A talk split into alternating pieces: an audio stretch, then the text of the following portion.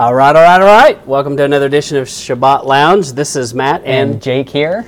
today we're joined with a special guest, and we're excited to be speaking with David Wilbur.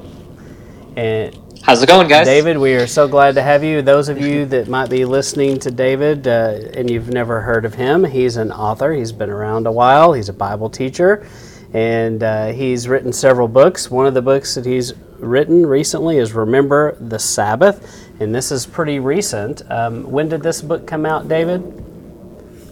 Oh, it just came out uh, a few weeks ago. So So- Hot So- off the presses. That's right, hot off the presses. And um, so, if we highly recommend that you uh, go out and get this book, especially if you or you might know someone that uh, is kind of new in Torah and maybe they're trying to figure out uh, the Sabbath and how this works and try to you know maybe trying to explain it to their loved ones or their friends. This this is a great thing to put in their hands you know if you have the ability go buy it for someone that um, that might need it. And it's a great resource for you to help you uh, to remember you know kind of uh, maybe some things you studied a long time ago but maybe forgot and um, but what, one of the things I really like about what David did is he cited his sources carefully, and his scholarship is impeccable. And uh, I really like that he um, listed a, a, a pretty lengthy bibliography in the back of the book, and and uh, and then cites uh, the references on each page. And so, a former school teacher, I, I always appreciate people who know how to do those things and do it accurately. So, David. Um, uh, the uh, we uh, What did what did we miss in Yeah. our intro? That's you? right. What what do people need to know? Uh, I, I think you about covered it. Um, I'm well. I'm a, I'm a husband and a father, so I, I'm married to a, a beautiful wife and uh, have two kids, uh, five and three, and so they, they keep me pretty busy. But yeah, that that's pretty much my life. Yep, yep. Well, good. And uh, and you do spend some time with Psalm 119 Ministries, and uh, you teach uh, on, and so they can also find you there. And you have a website. Is there anything else you want to tell people about? Uh, yeah, people can reach me at um, davidwilber.com, and it's uh, W I L B E R, uh, not U R. Um, so I'm, I'm not related to Paul Wilbur. That is a question. That is a question I, I get asked often, uh, especially in these circles.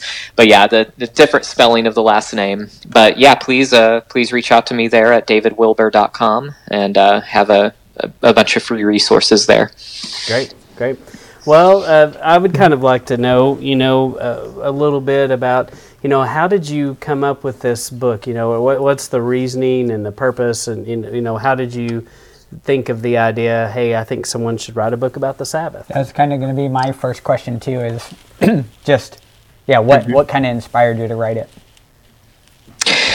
Well, uh, so this I, I've been wanting to write this book for years, uh, and so this this book i- is kind of like my baby. I mean, th- this is uh, this is the book I've that I've been really wanting to write, and, and I've written several books, um, but before this one, um, but yeah, this is kind of like I said, this is like my baby. Um, and uh, the reason I'm, I'm so passionate about this topic is um, this is kind of the topic that got me into the, the Torah movement, whatever you want to call that, uh, the, the movement of getting into the roots of our faith. Uh, you know, um, studying the Torah, studying the, the Old Testament, seeing uh, which commandments apply to us today, maybe some of those commandments that have largely been neglected or ignored in, in uh, mainstream Christianity, for lack of a better term.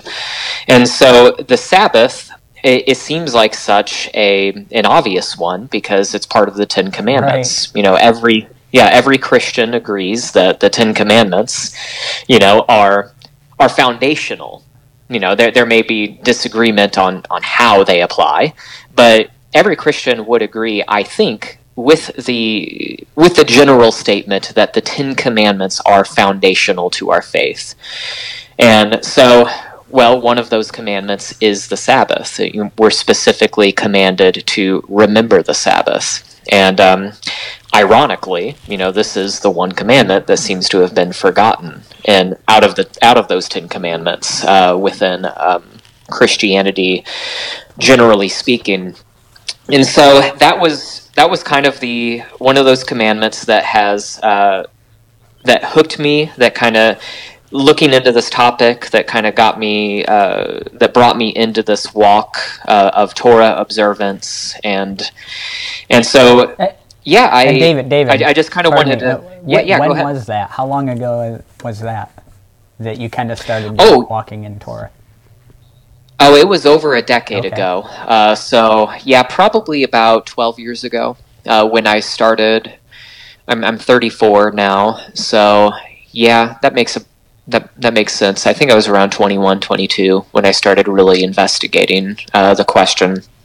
So uh, yeah, this book is kind of just taking taking other Christians and other believers along with me on that journey that that I went on you know, when I started looking into this topic, you know, because like other Christians, um, when confronted with this question, I, I had many of the same objections that, that a lot of people often think about or, or hear when it comes to the Sabbath, which is like, well, I thought the New Testament teaches that the Sabbath is done away with you know that it's it doesn't apply to us anymore that that we rest in jesus you know we that's that's how we keep the sabbath now is by resting in jesus his completed work or you know the sabbath is only a jewish thing or the sabbath was changed to sunday. So there's a bunch of um, bunch of typical responses that you often hear when confronted with that question what do we do with the fourth commandment what do we what do we do with the sabbath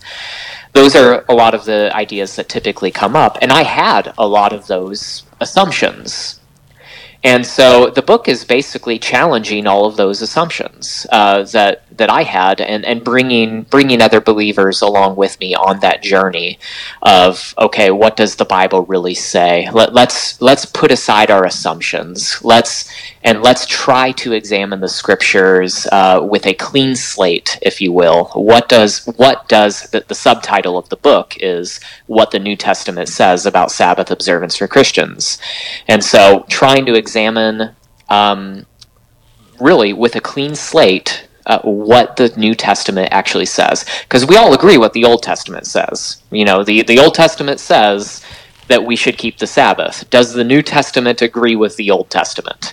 And so that's a you know, I, I, I believe it does. I believe the New Testament agrees with the Old Testament that Yeah, the. Sabbath is still, yeah, the Sabbath is still for us Yeah. today. So, yeah, I hope that answers Yeah, your I think question. it's a, a good place to start. I think most people that I've heard of do start there, and for the exact Mm-hmm. reason you're mentioning is it's one of the ten. So, uh, uh, and that's where Mm-hmm. I started too. Uh, my wife brought up, "Hey, uh, let's maybe we should uh, start keeping the Sabbath," and I was like, Hmm. "Well, that one I can I can be down with because it's one of the ten. And just like you're saying, Yeah. most people at that point in my walk, most Christians would agree with that. And then as I went on, I realized uh, when I started bringing this up to people, I started seeing all the stories change to, to oh no, you don't even need the 10 anymore, you know? So yeah, just the nine. yeah, and and not even that. It's because, so I started hearing like big name people saying that you know even the Ten Commandments aren't aren't uh, something we really need to be be working towards. So it was just kind of weird, but I didn't hear any of that Right. until after I started walking in Torah. And people were making these arguments of, well, we could at least keep the ten, right?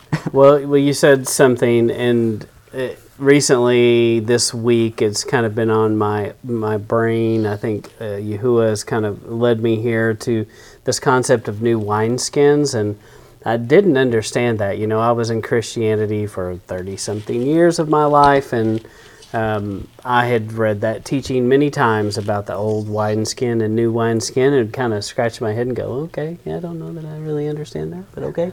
But but, I don't drink wine anyway. yes, but but after walking in this and and going down this path, you you totally have to throw away your old wineskins and have a new wineskin to hold this new teach, new teaching.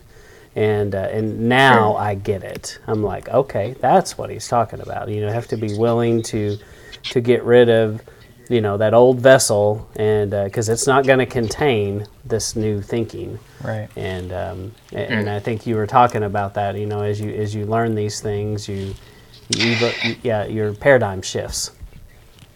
Yeah, and I, you know, that, I think that's a good analogy. Um, and you know, this is something that um, it, a friend and I often kind of, kind of relate it to this is you know you, the Protestant Reformation, right? What was like the the rallying cry of the Protestant Reformation? It was sola scriptura. It was you know the the scriptures alone are our final authority, and um, you know we we just we have so many assumptions about doctrine and about beliefs based on what we grew up with. It's just tradition. It's just church tradition and assumptions that, that we have that, that we don't even think to question.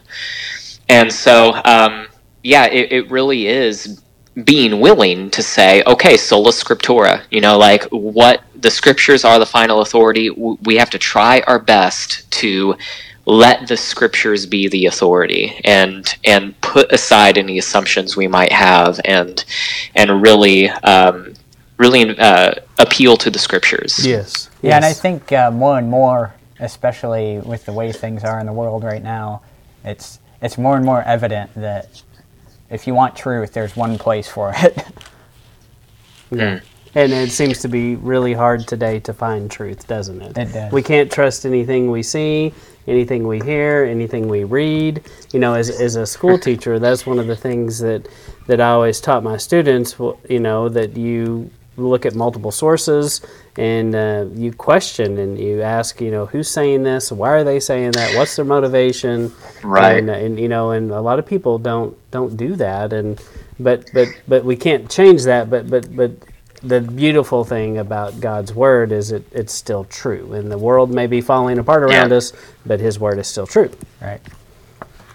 Yeah, it's all, all about all about verifying the facts. Yeah. and Yeah. you know, like uh, I, I mean, don't just believe something. And, and I have a lot of respect for Christian scholarship. Like, don't get me Mhm. wrong. Like, I, you know, I, I cite the, you know, numerous Christian yeah. scholars and and quote, you know, quote Christian scholars throughout the book, uh, even. But yeah, I, um, you know. We, we have to verify the information. Don't just take somebody's word for it, uh, but just we have to verify it on our own and, and uphold the scriptures.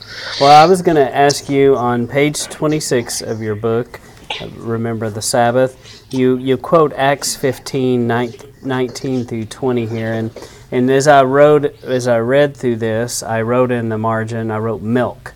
And so, um, you know, I grew up in a church tradition that always talked about going back to the, uh, the milk of the teaching and which was kind of ironic because they were usually talking about people who had been in the faith 30 40 years and they kept wanting to go back to the milk. And even as a kid i'm like i don't understand. What do you need meat? Shouldn't you be past the milk? But anyway I, I- don't know. Do you think that's accurate to say in acts 15 19, 19 through 20 this was kind of introductory milk teaching for these pagans coming into the faith? I, I- I think that's that might be a good way of putting it. Um, I think that uh, the the issue in Ma- in Acts 15, and, and this is a a passage that is often misunderstood. Uh, in in Matthew 15, um, ver- uh, specifically verses 19 through 20, uh, like you cited, that is usually brought up to say this is all Gentile Christians need to worry about. Which is funny to me um, because that is the Yeah. argument. And then you look at them, three of the four are food laws. right right, exactly. And, and so it, it's um, yeah, it's obviously not a comprehensive list of of what is required of Gentile believers. Uh, the, the issue that, that's being addressed in Acts 15 is okay, what do these Gentile believers who who are coming to faith in the Messiah, what's required of them, um, you know, to be included in the community? That is the issue. Like, how can we include all of these, you know, former pagan Gentiles into the community without causing a bunch of issues?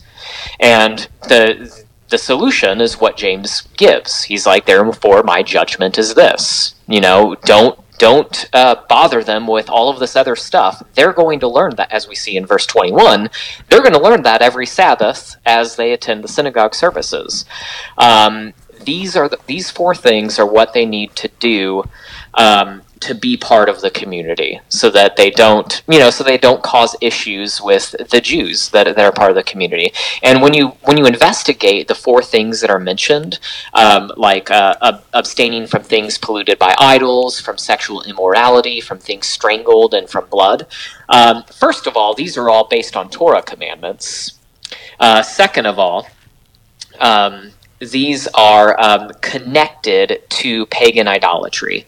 So, what is basically these are like things that are connected to a, a cult um, temple, like pagan cult temple worship practices, um, and basically saying you have to demonstrate that you are completely devoted to the God of Israel. You are completely devoted to this faith, and that you have completely renounced pagan idolatry. Right, those are signs if you, of like divorcing their other their other beliefs. Exa- exactly, exactly. It would be like if a, um, you know, if, if, a prostitute today, like if a prostitute came into, you know, the church, uh, they'd be like, okay, you can be part of our community, but you have to, you have to, you know, quit the, that um, that you know that that industry, or, or a porn star, you know, would be a better would be, be a better example. Like if a porn star, which I guess porn is basically is prostitution, except it's you know behind a screen. But uh, you get you get Right. my point.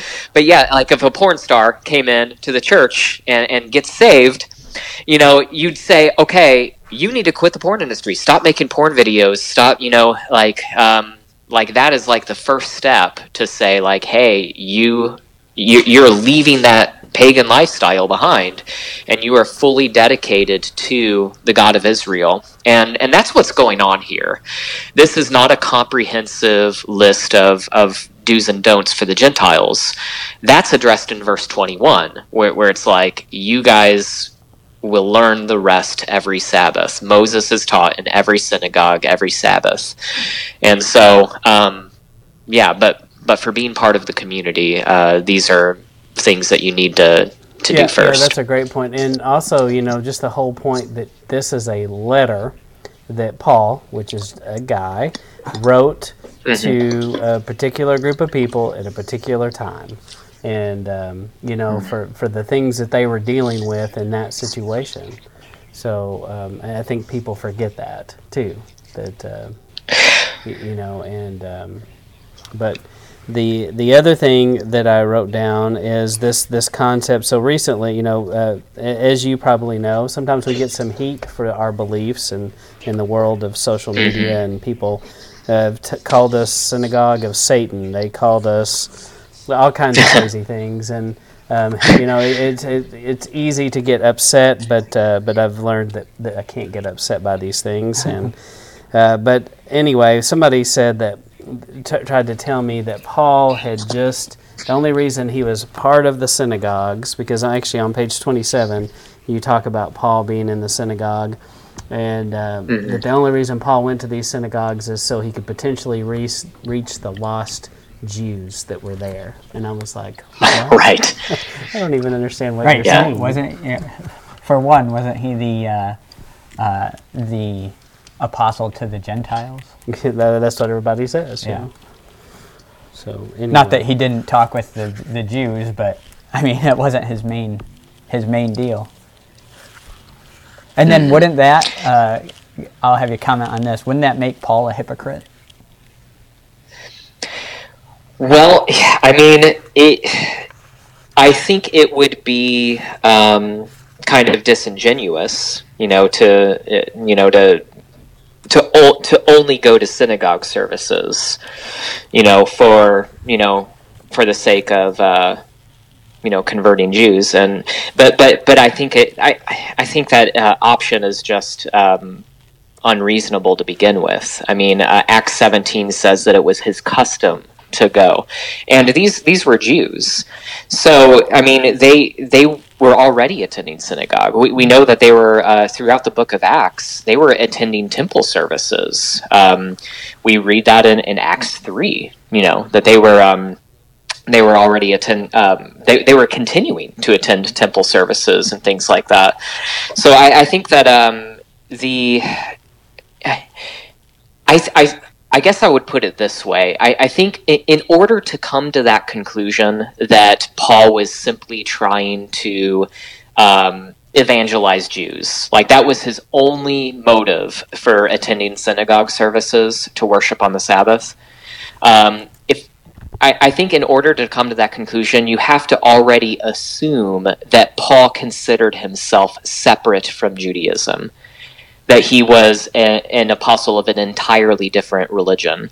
And that's simply not the case. Throughout the book of Acts, and even in his epistles, Paul continues to say, you know, that he's you know he continues to appeal to his Jewishness that you know um, that he stuttered, studied under Gamaliel, particularly in Acts. You know he he says uh, even toward the very end of Acts, you know he's talking to Jewish leaders in Rome and it's saying like i've never said anything that would offend the jews or their customs. And, and so he's um, you know he's he's a jew the apostles are Jewish. Like that, you know, that in, in order to come to that conclusion, you have to assume that they did not consider themselves part of Judaism. Like they attended synagogue services on the Sabbath because they were Jews. That's what they did. You know, they they were faithful to the Sabbath, and and uh, I, I, would add another point to that. Um, in Acts sixteen, um, it says that there there was they weren't able to even find a synagogue, and so they went to the riverside right. to, pr- to to pray because it was the Sabbath, and, and so um, r- that right there indicates that going to the synagogue on the Sabbath was was more than just an an evangelistic opportunity; it was part of their worship you know and so because in acts 15 they didn't even find a synagogue but they still had to keep the sabbath they still wanted to observe the sabbath and so they found a riverside to to pray at yeah. uh, they found a spot to pray is what it right. says yeah that's a great point and so and you talked mm-hmm. about how there's a lot of evidence that the early church uh, did meet on the Sabbath. So, so if somebody wanted to look hmm. that up and wanted to kind of verify, where would be a good place for them? I mean, besides Googling, but we know that when you do that, you get all kinds of things. But do you have a mm-hmm. good source about church history or something you could point someone to? Uh, yeah, get my book. Yeah, there you go. it's all right. yeah. no, no, no. Uh, I'm. I mean, I'm yeah, I'm, I'm actually serious. I'm not tr- not just trying to sell a book, but uh, but I wrote the book for that reason is, is to be able to document this for people, and uh, particularly in uh, chapter three. Um, this is uh, Christian, like the entire Christian world uh, outside of Alexandria and Rome. I'll, I'll, I'll, put it this way: almost the entire Christian world that we, uh, according to historical sources, outside of Alexandria and Rome, continued to keep the Sabbath. We know from at least two fifth century church historians that uh, almost the entire Christian world were continuing to keep the Sabbath. We know from uh, fourth century Christian sources like the Apostolic Constitu- uh, Constitutions, uh, Epiphan- Epiphanius, um, the uh, the Pseudo Ignatius. Um, letter to Magnesians, that uh, these are all fourth century documents that all indicate that Christians were continuing to keep the Sabbath and uh, and Socrates, Scholasticus, and Sozomen are the, the fifth century uh, historians that that uh, mention this. So it, it's really um, this is what Christians even continue to do, even after the time of the apostles. It's really um, only within uh, Alexandria and Rome that we have early sources of Christians uh, beginning to abandon the Sabbath and, and observing Sunday exclusively. And, um, and then, uh, yeah, it, it's only after the time of Constantine, really, that we have uh, sources indicating, way after Constantine, that we have sources indicating that, that uh, Sunday kind of started to replace the Sabbath as um, replace the, the seventh day as a, as a type yeah, of Sabbath. Yeah, and, that, there's that one quote that I've- I've always referenced where a, um, a Catholic bishop and there's a there's a newspaper article where someone quoted a Catholic bishop saying that this that Sunday was the mark uh, for the Catholic Church, and you know that that one always stood out to me, uh, and that to me is a pretty good proof text of. Uh, that even in, in some of their writings they admit that this is That's their mark of this is authority. their mark yeah Right. Mhm, and if you submit to that you're you're under that mark which is interesting. Right. But- and then uh, but i was just going to read for the people that aren't familiar with the book chapter 3 is called answering objections sunday has replaced the sabbath. And and i just want to support what david said. He did carefully on the bottom of each page. He tells you the verses. He tells you he lists the author's name the title uh, where it came from. And so if you it is a great reference. And he spent hours you can tell he spent hours and hours gathering these resources and collecting this information in one spot. So you know it's uh it's it's it definitely that's why we're talking to him. You know it's a must-have book. It, it puts everything right in your fingertips. um, and in one place shows all these sources. So. Yeah, it's a great resource, and I especially like how, um, like you were saying at the beginning, how you do go to the New Testament about it because that's really where the objection is, and then, uh, and not just what I what else I also like about it is it's not it is it is answering the Sabbath. That's the that's the high level uh, thing you're addressing here. But it's also all kinds of other things that that come up, uh, other objections from different verses that people might throw at you. Those uh, uh, there's some apologetics on those verses as well, which make it uh, real handy.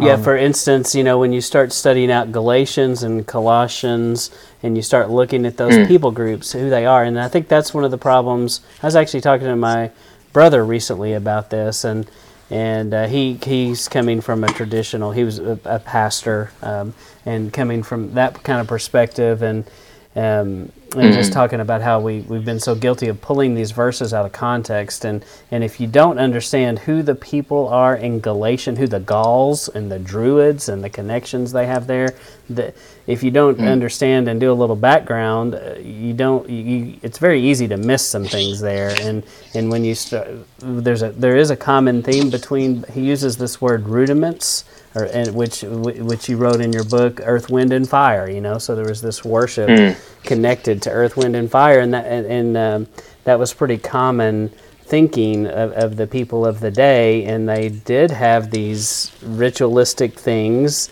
that they were doing in pagan re- religion that had to do with uh, worshiping these elements. And they had feast days and they had uh, you know different things that they did and holy days and and so uh, if you don't have that concept um, it, it can be real confusing and, and, and I think that's what's happened people just uh, read those and they, they didn't dive in and, and look and see what the background What that really means. Mhm. and, and then today with the internet and the world we have you know there's there's really no excuse to not to know this information because you can do a simple Google search and find all about Colossians and, and, and Galatian and or Colossae and, and what they believed and what they thought and see the ruins and you know it, it tells you the story. Yeah, and you can see Right, what the, and, and even what the asceticism Yeah. is that he's talking about in Colossians. The Hellenistic Greeks, you know that that thinking. yeah.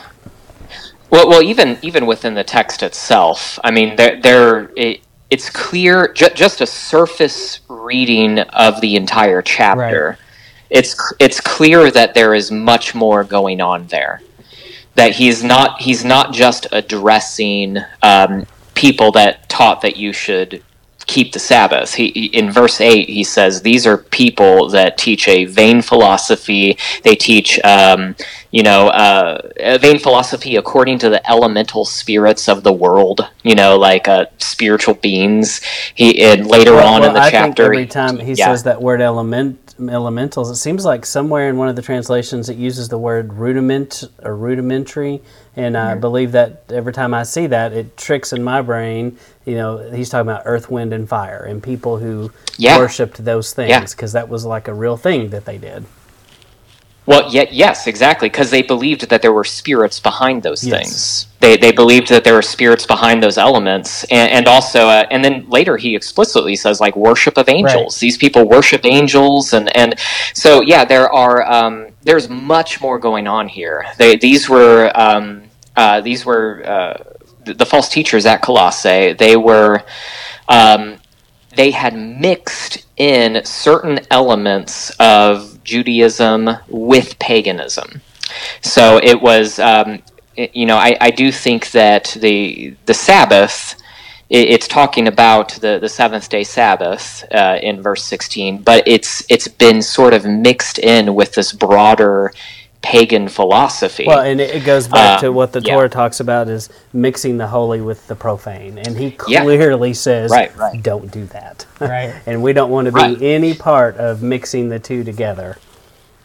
Right. It, yeah, and and the what these pagans did is is they they basically believe they, they basically said like okay, observe these things uh, in order to influence these elemental spirits, in order to influence these uh, the these spirits behind you know the the elements behind uh, the the seasons and things like that, um, and. Uh, and so Paul is saying, don't let those people judge you.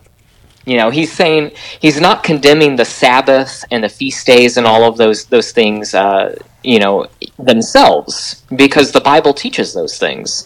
He's saying don't let these false teachers who worship angels, who do all of these things to try to appease the elemental spirits, don't let these people judge you on how you keep these things because you know they they're false teachers. They they're not even keeping Torah. They're keeping a distorted form of Torah, which is no Torah at all.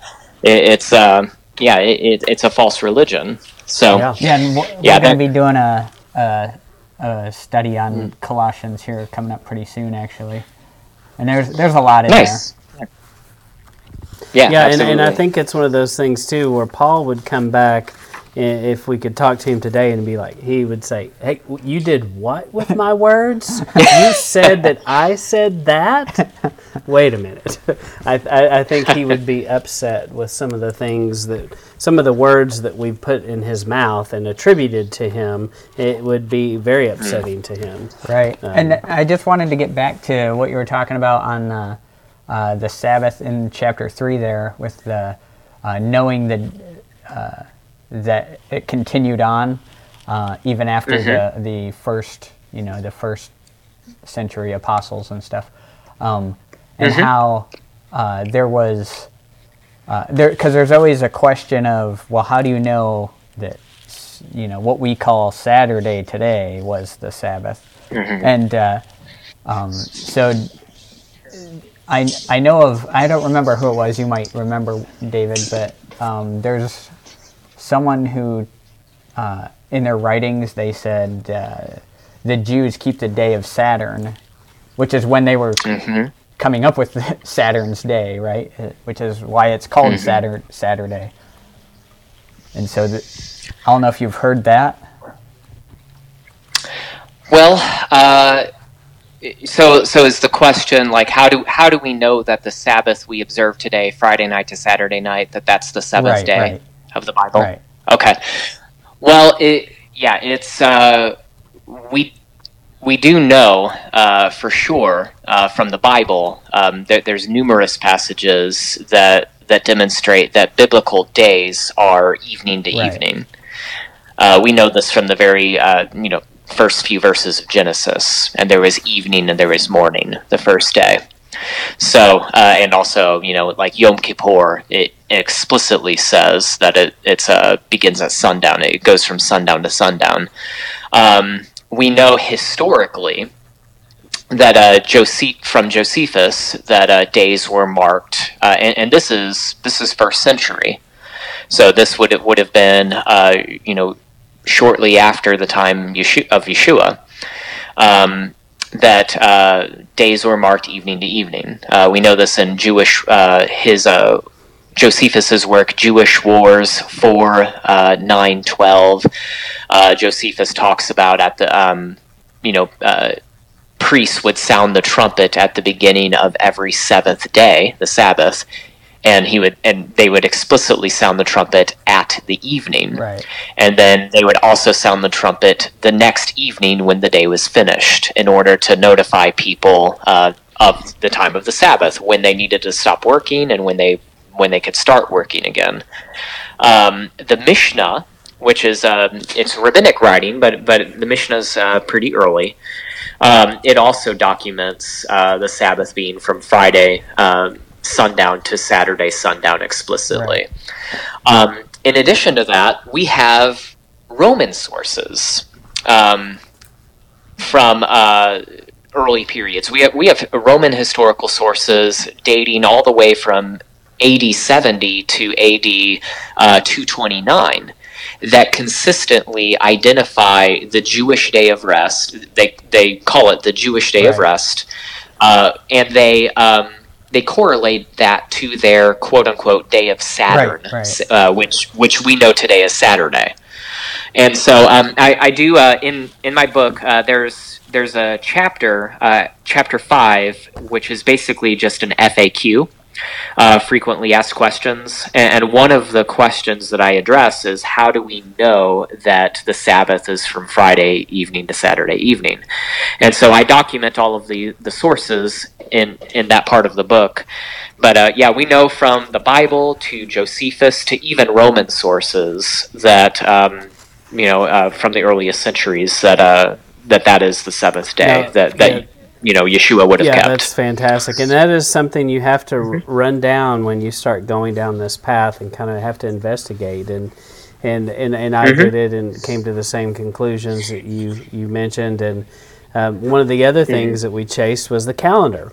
And, uh, you know, so oh, there's, there's been so much debate about that, about the lunar calendar. I mean, just all these things. And, and uh, I came to the conclusion just exactly what you said that if these mm-hmm. things were su- crazy far off, that when Yeshua was on this earth, he would have corrected the Sabbath if it was the wrong day. He, you, there would be a passage Absolutely. where he said, "You've heard it said to keep the Sabbath. I'm telling yep. you, it's this day." you know, he he doesn't yep. say that, so yep. they were keeping it. And also, he doesn't correct them about the calendar. And so, I, I tend to believe that the calendar that they kept then, and that that most traditional Jews keep today is, is probably pretty close to to that calendar. Or he would have corrected that as well if it was if it was way off. So right. uh, yeah the squeaky wheel gets the grease kind of mentality of yeah. what he was attacking at the time. Yeah and, and that was real comforting to me though you know because we there was so much discord in, in our own group about the calendar and we all studied we studied this mm-hmm. we had people studying the zadok priest calendar and all these things. Oh, nice. Yeah, and, I came to the con- you know we kind of all came to the conclusion together. We just had to agree on one, and we kind of follow. The, you know, basically what Monte Judah puts out in the Lion and the Lamb calendar, and I feel like that's pretty accurate. Okay. You know, but but I also just came mm-hmm. to the conclusion at some point you just have to go with something and and and, and stay with yeah. it because you can't flip flop yeah. around because then you know it's it's hard enough to learn these things and figure out what days to ask off at work and and make preparations for yeah. and then if you flip flop every year you, it's just it, our our our God is not a God of chaos and confusion and so uh, right. you know it just doesn't seem consistent with what he would want us to do so and we decided well we're going to quit arguing about it and we're just going to agree that we're going to follow this one and it's going to be okay yeah, well, I, am yeah, that, that's awesome. Really, really glad to hear that because I, I, know that that is, uh, I mean, being in it for for 12, 13 years, something like that. Uh, I that's that's always been a source of contention. You know that I've that I've even encountered. Um, you know, here and there. uh, in various groups, and and yeah, it's a. Uh, I, I think that's the right approach. I mean, we know that um, the, it, it, it's meant to be the feast days are meant to be kept in community. You know, they're they're community events, and um, you know you, you have to have some sort of standard that you abide by, and uh, and some sort of uh, yeah uh, reference yeah. point. Yeah, um, and I think bottom you know, line is you know the, I've stole this from Zach Bauer. I think the father looks down and goes, "Hey, my kids, they're trying to do my stuff and keep my feast." That that that's how he sees mm-hmm. it, and just like we would yeah, our own yeah, children. Uh, when they try to make us, you know, breakfast and burn the toast, and we eat it and we smile and go, "This is delicious," um, because it is pleasing and warms your heart, and, and that's why we have children, is so we can understand a little bit of His unconditional love for us. So right, um, right. Well, Jake, uh, we, we we don't want to keep David forever. We have a few minutes left here. Is there something else you want to bring up before we get off the phone with him? Uh, yeah, just the one thing about uh, so it, a lot of people use Romans 14, and I know you you go uh-huh. into pretty good depth on that in the book um, mm-hmm. as a way to. So people use Romans 14 as a way to say, you know, uh, uh, the Sabbath is whatever day you want, and don't pick on people for keeping right. whatever they think. Right. And, and then uh, as part of that that apologetic on that that section of scripture um, I was just curious if you t- you've seen that tied to 1 Corinthians 8, or if you tie it to that uh, when uh, in the book. I can't remember if, if you go into that in detail or. Uh, uh-huh. it's, it's kind. It, he Paul's kind of using a very similar language, and then in right. First Corinthians, he's pretty explicit about talking about um, uh, meat meat sacrifice to idols. So I was just right. wondering if you made that connection there. Uh, yeah, I do. I do talk about it a little bit. I, I take a little. It, it's a little bit more nuanced. My my perspective okay. is. I do think there's a. I do think there's a connection. I will say that I do think there's a connection. Uh, and what you're what you're talking about specifically is what Paul is addressing in Romans 14 when he says uh, when he's talking about uh, quote unquote unclean foods. So Romans fourteen fourteen, he says nothing is unclean in itself, but it's unclean for those who think it's unclean. Right. So that that translation um, in English is very misleading. Exactly. Because uh, in yeah in Greek that word is koinos. Um, and it's not the same word uh, that is used for uh, unclean animals throughout the, the Torah. Uh, the uh, word for unclean animals in the Torah is uh, akathartos. And so koinos is a newer word. Like it, it's not anywhere in the Septuagint, the Greek translation of the Old Testament. Um, uh, it does appear, I think, in one place in like uh, in like uh, four Maccabees.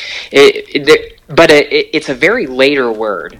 Um, and what it reflects is like an idea of ritual impurity, um, which uh, during this time, Jewish people um, basically they labeled things ritually impure that were not necessarily um, derived from biblical commandments. Yeah, like part of their oral traditions, maybe.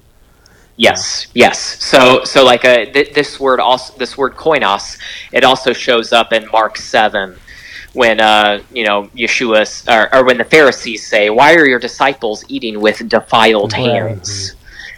Um, and uh, basically, they, they had not ritually washed yeah, their hands. Follow the eating. procedure. Yeah. Yes, and, and so that's not in the Torah uh, you know that they had to wash their hands before eating, but that was part of the uh, the ritual purity regulations that the Pharisees had developed, and um, and basically what what the Pharisees thought is that if you ate food without washing your hands according to the the ritual procedure that we developed, your hands are koinos. They're ritually impure and it turn and it makes your food ritually impure by association. And so the the idea that's going on in in romans 14 in my view is that um, uh, there were a lot of Jews at that time that refused to eat meat. And Paul actually makes that explicit in uh, the very beginning of the chapter. He says, you know, there are some of you who eat meat. I think it's verse 2. There's some of you who eat meat, and there's some of you who eat only vegetables. Right. Mm-hmm. So, so the context right away lets us know that this is this is a uh, discussion or this is a debate among believers regarding um, those who eat meat and those who eat only vegetables. So it's not something the, the Torah doesn't forbid eating meat. Um, so yeah, there's yeah yeah exactly. So so the, so right away from the context, it's clear that there's something else going on here. Uh, and when you find out this word koinos, that it's talking about ritual impurity, um, and that is that it's not based on a biblical commandment, but based on um, you know uh, extra biblical uh, restrictions. Um, right. A lot of a lot of Jews refused to eat meat that would have been purchased from the uh, Roman marketplaces, because that meat was associated with Gentiles, and, and so where it where it kind of connects well, and, and to can, the, the meat. And couldn't it even the reason they objected to it because they were afraid that you might have a kosher cut of meat next to an unclean cut of meat, and they they couldn't even right. think about eating that because it might have been next to the pork or next to something sacrificed right, by right. an idol. Yeah. Right, and I think, I think exactly very. Yeah. Uh, uh, like in the in the uh, First Corinthians uh, section, I think they're specifically talking about they didn't want to eat meat at the market because they didn't know if it came from the the pagan right. temple. So that would make it right. They even if it was a clean yeah. animal, that would make it koinos. Right. Right, right. They didn't know if it was sacrificed to idols right. or not, and and and so there's there's a number of possibilities uh, in in Rome, like in Rome. Um, Jews may have felt, may have been concerned that it was offered uh, to an idol, that the meat had been offered to an idol. They may have been concerned that the blood wasn't drained properly. Uh, so there are num- there are a number of things that would have caused them not to want to eat it. Uh, let me read this quote really quick. This is a quote from a. Um, a New Testament scholar. His name's E.P. Sanders. But he addresses this. He says, um, uh, in his book Jewish Law from Jesus to the Mishnah.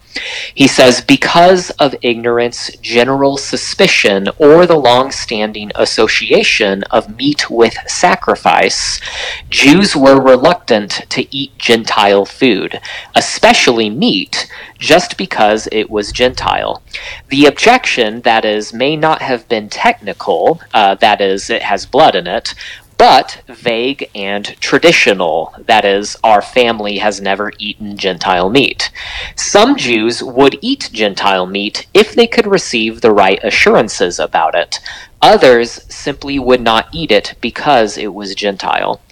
So there is it could have been any number of reasons that, that Jews at in Rome were not eating meat from the Gentile marketplaces, but uh, this like for whatever they consider the meat koinos for whatever reason. Right. It, it, could have been it could have been that they suspected that the meat was offered to idols. It could have been just that it comes from the Gentile marketplace. Right. And, I, and, who who who knows what the Gentiles done with exactly. did with it, right?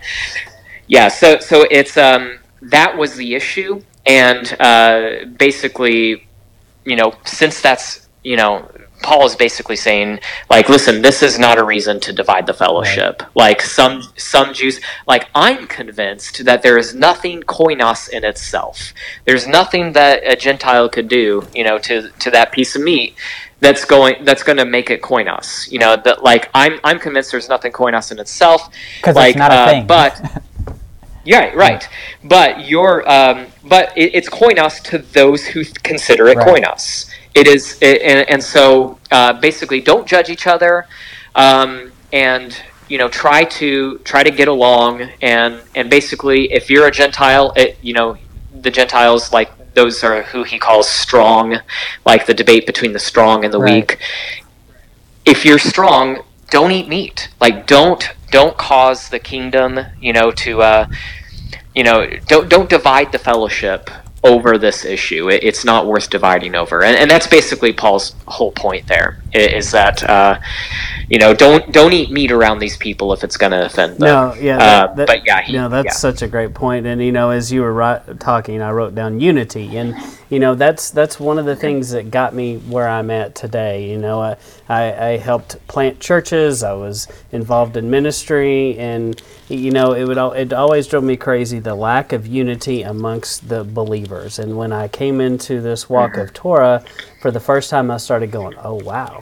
Th- this is unity. This is what he wanted when, when he talked about that they, you know, when he prayed that they would be one. This, if we, if more of us did this, we would be one. You know, and, and just just the simple fact hmm. that every Shabbat, it is absolutely amazing. And I always tell new people, just think, there are millions of people around the world studying the same scripture, reading the same verses, and, and, and, and it's impacting them, and they're having the same conversations, they're arguing about the same things we're talking about, and uh, you know, um, people are all around the world are doing it at the same time. And, and I can remember back, you know, trying to come up with something to preach or talk about, and, and you'd be like, "What are we going to talk about? What are we, what are we going to do?" And, and like built in. yeah, I didn't know it. It was there all along. That that's what we should, you know, just think if if all the churches caught on to that, you know, and, and you know, there, there's just so much power in that unity, and and uh, and, and we can be more unified when we come into Torah. It does help us do that.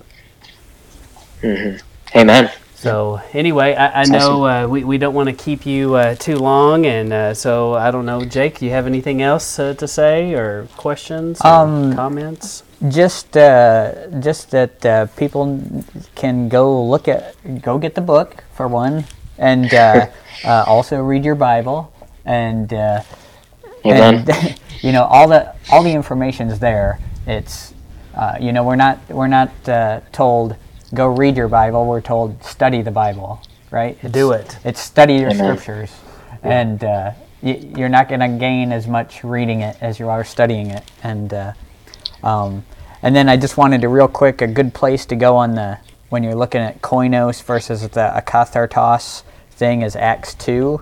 Uh, that makes it pretty clear.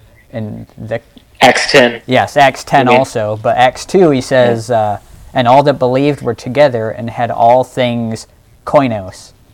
So he's not saying he, they had all things unclean. He's saying they had all things in common. So that's a good one to look at too. Uh, but yeah, we just uh, glad you were able to uh, join us and talk about the book, and uh, I'm glad uh, you put it together uh, so that uh, people could read it and and kind of break these difficult topics down into bite-sized chunks. Yes, I, I second that. And in this, to those of you listening to this, and you know, if you've got someone in your life, maybe you're walking into it like like some of us for, for a long time, and you, but you probably have a son, son-in-law, daughter, uncle, so, somebody in your family uh, might be uh, kind of new and exploring this, and this this is a book that they they need in their hands, and this will help them get there probably a little quicker. Um, but it's still one of those things where you give it to them and you say, research it, check it out, uh, study scriptures. Um, you know, because you know this whole thing about work out your own salvation with fear and trembling. You know, and we, we, we want people to think for themselves and and uh, and and. Um, and, and, and not just sit and listen in a pew and just listen to some guy because he's got degrees behind his name and um, the, you know that they that they realize that uh, there's an obligation on you and I the everyday common people to uh, to, to uh, have an understanding and, and, and a conviction about these things and not just accept what someone told us they are Right. so Amen. but Right. So even yeah, when you're when you're reading through David's book, test what he's saying, and don't just take Yeah. it for for granted that he's right. Go research it yourself, and he gives you the the tools to go ahead and follow the path that he took to find those answers. Yep. Well, David, uh, we, we just want to wish blessings to you and blessing to your family and blessings on this book. And we really appreciate that you did this, that you took this time, that you uh, that you wrote it. And um, so uh, we, we're gonna, David and I will continue, and Jake will continue talking for just a minute. But we do want to uh, tell all our listeners we appreciate you stopping in but to Sabbath Lounge and check out David Wilber. David, tell us again where are all the places that we can find you if we want to find something about you. And then uh, tell everyone where they can buy the book also. Yes. Yeah. Uh, well, first of all, thank you guys, both of you, so much for having me on your show. Uh, it was a great honor and, and a pleasure to talk to you guys. And uh, yeah, uh, to uh, get more information about the book, I, I bought a URL. It's sabbathbook.com. So very easy to uh, remember sabbathbook.com. And uh, you guys can um, reach out to me. I'm on all the social media platforms. Uh, just search David Wilber um, and, and my website, davidwilber.com. I'm also on 119 Ministries. Um, I work with them, putting out teachings all the time. So yeah, I'm I'm out there. Come and find me. Love would love to connect with you. All right. Well, this comes to the end of our program, and this is Matt and And Jake, signing off.